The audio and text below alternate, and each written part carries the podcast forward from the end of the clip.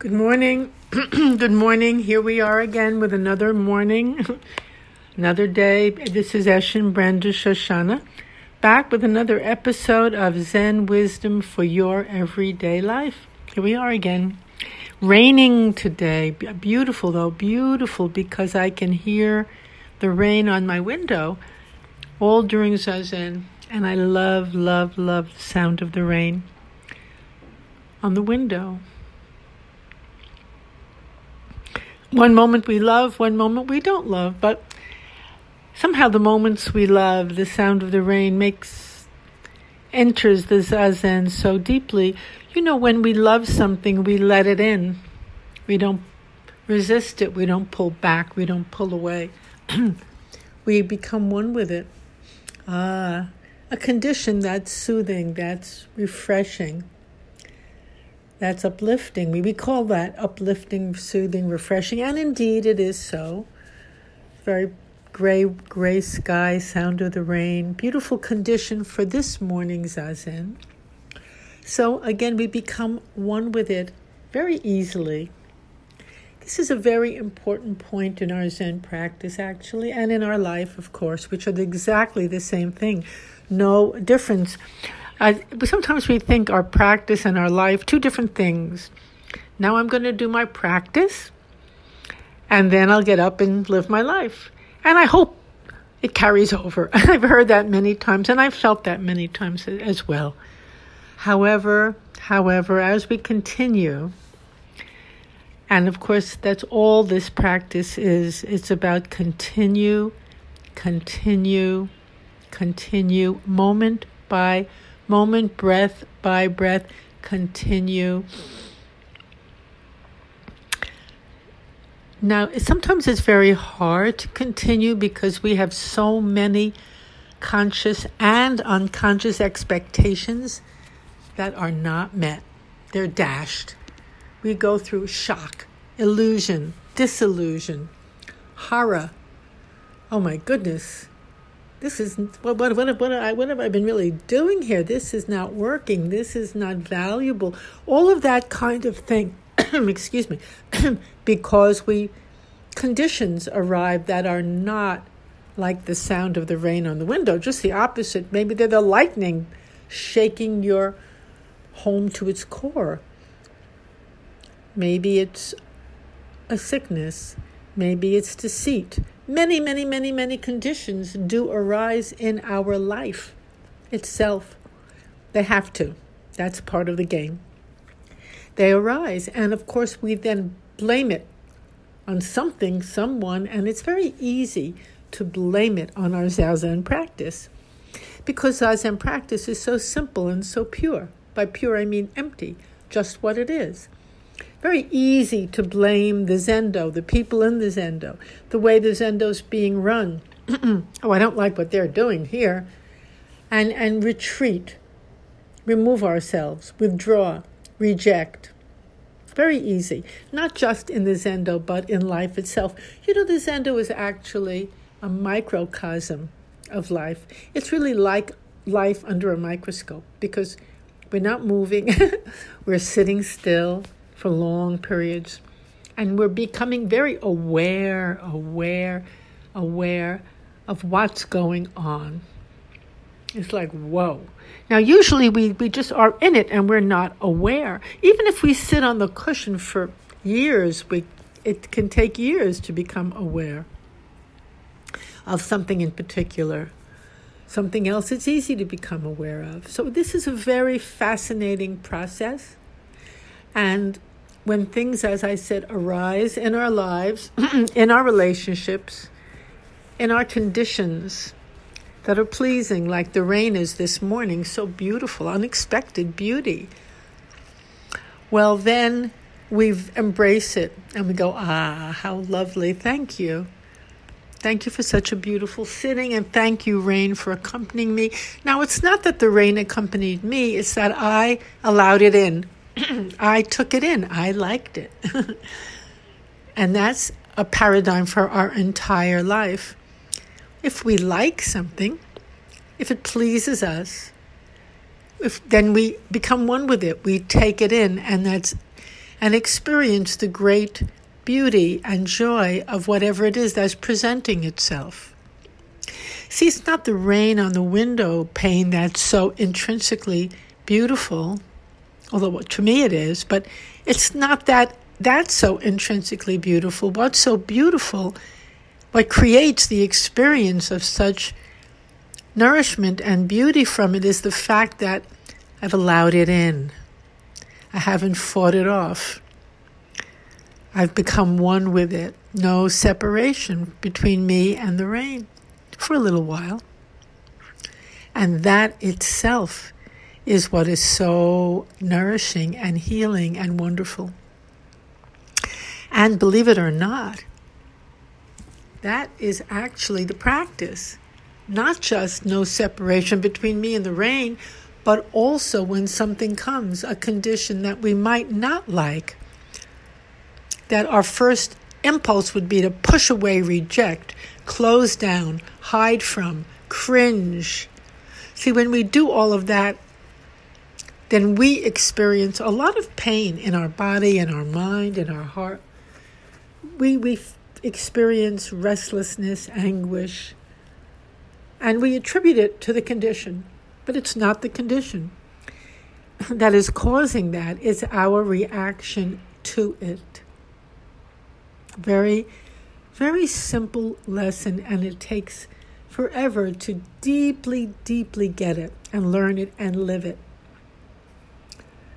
To stop, even under an unfavorable condition.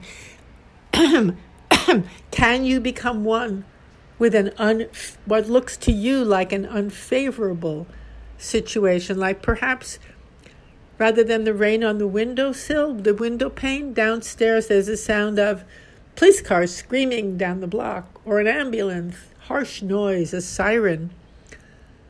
While I'm sitting here, well, can I become one with that too? Interesting. They say when your samadhi is deep enough, meaning when the concentration and the practice is deep enough, you, the siren will probably sound very far away, and even if it's under your window pane, or whatever it is, you are intrinsically one with whatever sound comes. You're not judging it good or bad. You're not rejecting life as it arises. You are one with it. You're not commenting it on it either. You're not analyzing it either. You're you're taking it, experiencing it as if you were drinking the most delicious cup of green tea or any tea. And that is the heart of what this practice actually is. You know, I've heard many, many talks, and many of them are extremely wonderful, uplifting, helpful. And some of them are and they can still be very uplifting and helpful, very intellectual about this and that, and all the theories, the theories and the categories of practice, and what's going to happen then, and if you do this, this will happen, and on and on like that. And that is interesting. I called it to someone, I said, This is mind candy. it's interesting, and it can be very illuminating, and, it, and it's useful if, and I mean if, it drives us to the cushion if it causes us to practice. Just to think about it or to somehow understand it intellectually won't do the job. Because ultimately, our life is not intellectual only. There is that aspect of it. But the rain comes. You know, right now, but as I'm talking, it stopped raining. It's I, the sound has stopped. How interesting! I had a little window of time there and now there are other sounds. How beautiful demonstration. Because ultimately, all different moments are going to come, come and go, come and go, come and go. And that is the litany of life. It's a litany. I like to think of it that way. the litany we're going to be doing sesshin this week. This week coming up is a very, very important week to me. It's the week is called Rohatsu Sesshin, and let me tell you what that is. That's a retreat that's going on pretty much all over the world. Zen centers and monasteries, everybody stops during that week and they sit. Usually it's in some in some practices, some monasteries, some centers, the the rough, the toughest week of the year, meaning very strong sitting, many, many, many hours every day. Can get up at four in the morning, go till ten at night each night, later and later. There's that kind of rohatsu sesshin. Sometimes everybody sits for a day, or uh, there are different ways it's honored and and sat with, depending on all kinds of conditions as they allow it. And Rohatsu sesshin is to commemorate the enlightenment of the Buddha, which happened on December 8th, early in the morning, according to this formulation. Of course, it's happening every moment, every second every hour, and I saw that. Oh, it's, it's there for us, for all of us, every moment.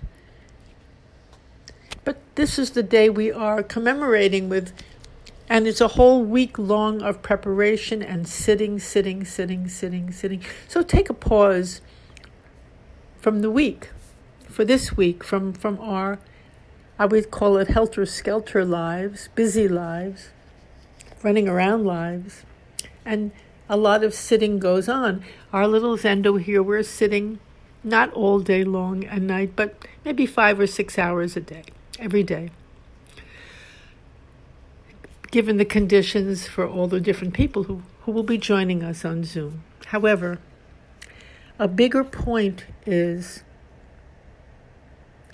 a very big point is that this week it's a very unusual week, and I wanted to share it. And some there's a lot of chanting. There's a lot of reading from scriptures. Everybody includes different things in the sessions, and it's a, the word litany. It's a litany.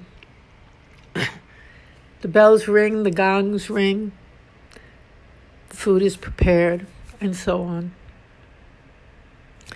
And a time like that is very focused, very beautiful, very healing we gather our scattered energies together back again. It's a wonderful week, no question. No question. No question. And then we go to the next point to live our lives that way. Not necessarily on the cushion, of course, all day long uh, or for hours and hours if we cannot, but to, to, to enter life so that life becomes like that moment by moment, not helter skelter, not scattered, not we're not resisting it we're not hating it we're not fighting it we're surrendered to it in a way. We sur- when you sit that much in a day or a week or a, an hour we are surrendering we're becoming one with whatever comes up in that week. When when people go to a place to do it of course in this age of covid mo- many many sessions will be on zoom but when you go to the zendo or to a monastery, you you really most of places, not all, you cannot leave from the time you come in till the till the week is over, because we're all doing this supporting one another. It's a cohesive effort, and we and you're being supported too, and not running away during the difficult moments. And what are the difficult moments? The moments when we are rejecting what's happening, when we're tightening against it when we're fighting it, whether it's a memory happening, whether it's pain in the body, whatever it is that's happening, whether it's the sound of a, an ambulance rather than the raindrops. So let me return to the point, to the main point, which is our practice, which can look very elaborate and very difficult at times, very powerful very unusual. It's not. It's not. It's so simple. It's the practice of being still and becoming one with everything that is being given to us and tasting it, not thinking about it, not analyzing it, not dwelling upon it in our mind. If you start to dwell on it or analyze it or get into your head about it during a long session, you will get into pain. It's very interesting. That is because, in a way, that's pushing it away, distancing yourself from the direct experience of the moment. But the more you can enter that moment and experience it fully and directly, as if it's a moment you just love, as if it's a moment like the sound of the raindrops on the window pane, which I love. I'm very willing, I'm very happy and eager and thankful to experience that fully. Well, as we practice, it's to build up our muscles to experience every moment like that really become one with it, not think about it. How long will it last? All of that. Let that all go. Just becoming one with ourselves, with our experience, with our lives, which is another way of saying becoming whole. W H O L E. Becoming one. At one mint. Atonement at one mint.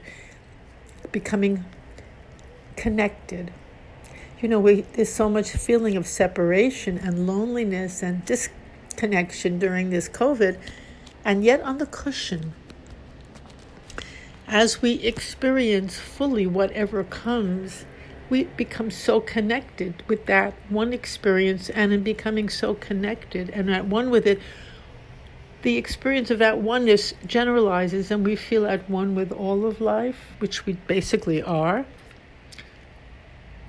we dip into the truth of our essential oneness and connection. And so the feelings we have of disconnection are not so acute. They're not so painful. And at times they disappear completely. Even washing a cup or a pot, you can feel so at one that you realize you're at one with everyone, whether you can see them this moment or not when we sit down to do sesshin, and I've done so many of them over the years, that all the people I've sat with are with me immediately. They're with me. I don't feel any disconnection from them at all, whether they're still in the body or not, because there's been such a profound oneness between us and connection that that never, never goes away. Uh, it's about time to stop for today. I thank you again for listening. If you need to communicate with me, my, my email is topspeaker at yahoo.com, and the URL for this podcast is www.zenwisdomtoday.com. There are many, many episodes, maybe too many, too much talking, but there they are. And um, enjoy. Enjoy each moment just as it is. Bye bye.